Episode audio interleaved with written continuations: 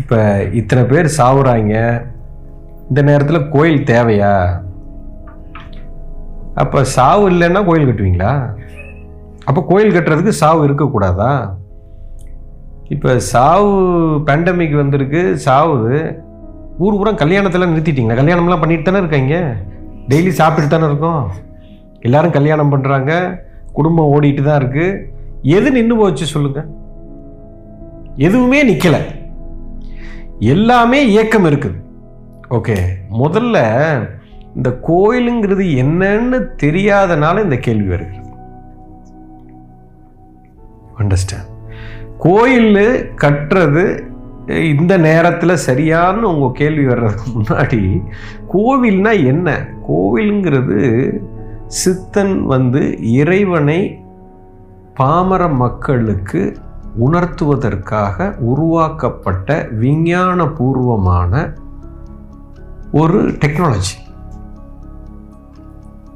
இறைவன் அப்படிங்கிற அந்த சக்தி இறை சக்தி இறைவன் இல்லை இறை சக்திங்கிறது பிரபஞ்சத்தில் எல்லா இடத்துலையும் வியாபித்து அப்போ எல்லா இடத்துலையும் அந்த சக்தி இருக்கிறத பாமரனுக்கு புரியலை. அதாவது ஏதோ ஒரு இடத்துல ஒரு பொருளை நான் ஒழிச்சு வச்சேன்னா நீங்கள் தேடி கண்டுபிடினா நீங்கள் ஒரு நாள் இல்லை ஒரு மாதம் இல்லை ஒரு வருஷம் இல்லை ஒரு ஆறு வருஷத்துலையாவது தேடி கண்டுபிடிச்சிருவீங்க.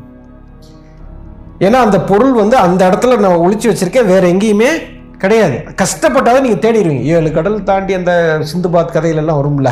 மலையை தாண்டி அங்கே தாண்டி அதை போய் இந்த கதையை இன்ட்ரெஸ்டிங்காக இருக்கும்.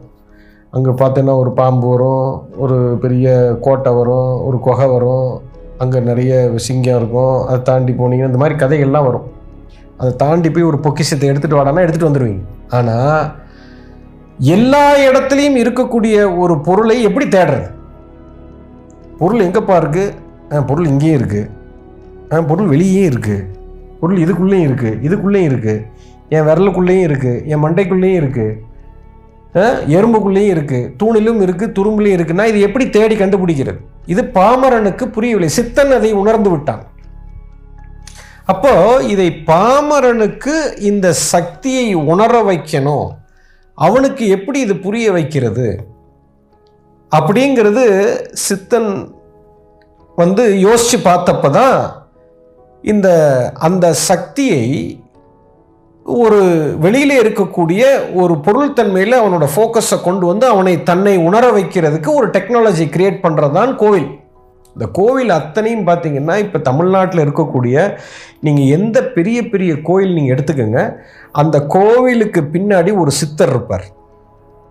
இப்போ நீங்கள் கோயம்புத்தூரில் இருக்கோம் கோயம்புத்தூரில் பெரிய கோயில் வந்து மருதமலை கோயில். இந்த மருதமலை கோயிலுக்கு மூலமாக இருக்கிறது யாருங்க? பாம்பாட்டி சித்தர்னு ஒரு சித்தர் இருக்கார். எல்லாரும் நீங்கள் கோயிலுக்கு கோயிலுக்கு போயிட்டு வந்துடுங்க கீழே போங்க. அங்கே ஒரு ஆள் உட்காந்துருக்காரு அந்த மனுஷன் தான் அந்த கோயிலை உருவாக்கி வச்சிருக்கான். அந்த இடத்துல அப்படி ஒரு சக்தி பீடத்தை உருவாக்கும் பொழுது அது உயரத்தில் கொண்டு எங்கே கொண்டு வச்சுருக்கான்? இந்த ஊரே சுபிட்சமாக இருக்க வேண்டும். அந்த சக்தி அதிர்வு இந்த ஊரில் வந்து இந்த ஊரை காப்பாற்ற வேண்டும். இந்த ஊரில் எந்த விதமான பிரச்சனையும் வந்துடக்கூடாது வரும்பொழுது இந்த சக்தி வந்து அவர்களை காப்பாற்றும் இந்த உயிர்களை காப்பாற்ற வேண்டும் என்பதற்காக அப்போ அந்த மக்களுக்கு அந்த இறை உணர்வை உணர வைத்து அந்த சக்தியை உணர வைக்கிறதுக்காக அவர் ஒரு டெக்னாலஜி யூஸ் பண்ணியிருக்கார். அது அந்த சித்தனுக்கு கோவில் தேவையில்லை. அவன் உள்ளேயே பார்த்துட்டான். அவனுக்கு அது தேவையில்லை. ஆனால் பாமரனுக்கு அது புரியல. கோடி லட்சக்கணக்கான பேருக்கு அது புரியவில்லை என்பது அது ஒரு பெரிய சயின்ஸ் இந்த டெம்பிள்ங்கிற கான்செப்டை பற்றி இப்போ பேசணும்னா ஒரு மணி நேரம் ஆகும். அது பேச முடியாது. ஒரு பெரிய சயின்ஸ் மனிதனுடைய கம்ப்ளீட் உடலினுடைய கட்டமைப்பை தான் சயின்ஸாக கிரியேட் பண்ணியிருக்காங்க. அதோட மூலஸ்தானமும் உங்களுடைய கர்ப்ப கிரகமும் இந்த மூலமும் ரெண்டும் கனெக்டட் இறை சக்தி அங்கே அது பெரிய சயின்ஸ் அது. இப்போ பழனி கோயிலை எடுத்தீங்கன்னா அந்த பழனி கோயிலில் இருக்கக்கூடிய அந்த கோயிலை உருவாக்குன அந்த சயின்ஸ் விஞ்ஞானி யாருன்னு கேட்டால் போகர்னு ஒரு சித்தர் இருக்காரு. அங்கே போனீங்கன்னா போகர் சமாதி இருக்கும். அப்போ அவர் ஒரு ஃபார்முலா அதுவும் இறைவன் தான் கொண்டு வந்து கொடுக்குறாரு. இப்போ போக சித்தனுக்கு அந்த கோவில் தேவையில்லை. பாமர மக்களுக்கு அது தேவைப்படுகிறது. அதுதான் கா- அதுவும் பாருங்க ஒரு மலையில கொண்டு ஏன் மலையில கொண்டு வைக்கிறான்? அது ஒரு சயின்ஸ் ஏன் கோயிலை கீழே வைக்க வேண்டியது எதுக்கு பக்கத்தில் எவ்வளவோ இடம் இருக்கு. கஷ்டப்பட்டு எதுக்கு மேலே ஏறி கொண்டு போய் அங்கே கொண்டு போய் வைக்கணும்? அப்போ அது ஒரு விஞ்ஞானம் இருக்கிறது.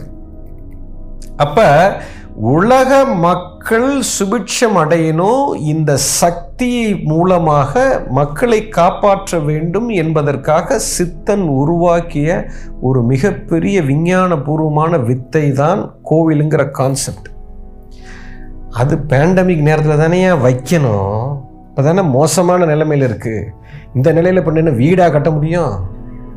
பங்களா சொகுசு பங்களாவாக கட்டுறாங்க? ஏசியை போட்டு நான் படுத்துக்கணுன்ட்டு உலகம் நல்லா இருக்கணும். அந்த சுபிட்சம் அடைய வேண்டும் என்பதற்காக உருவாக்குறது.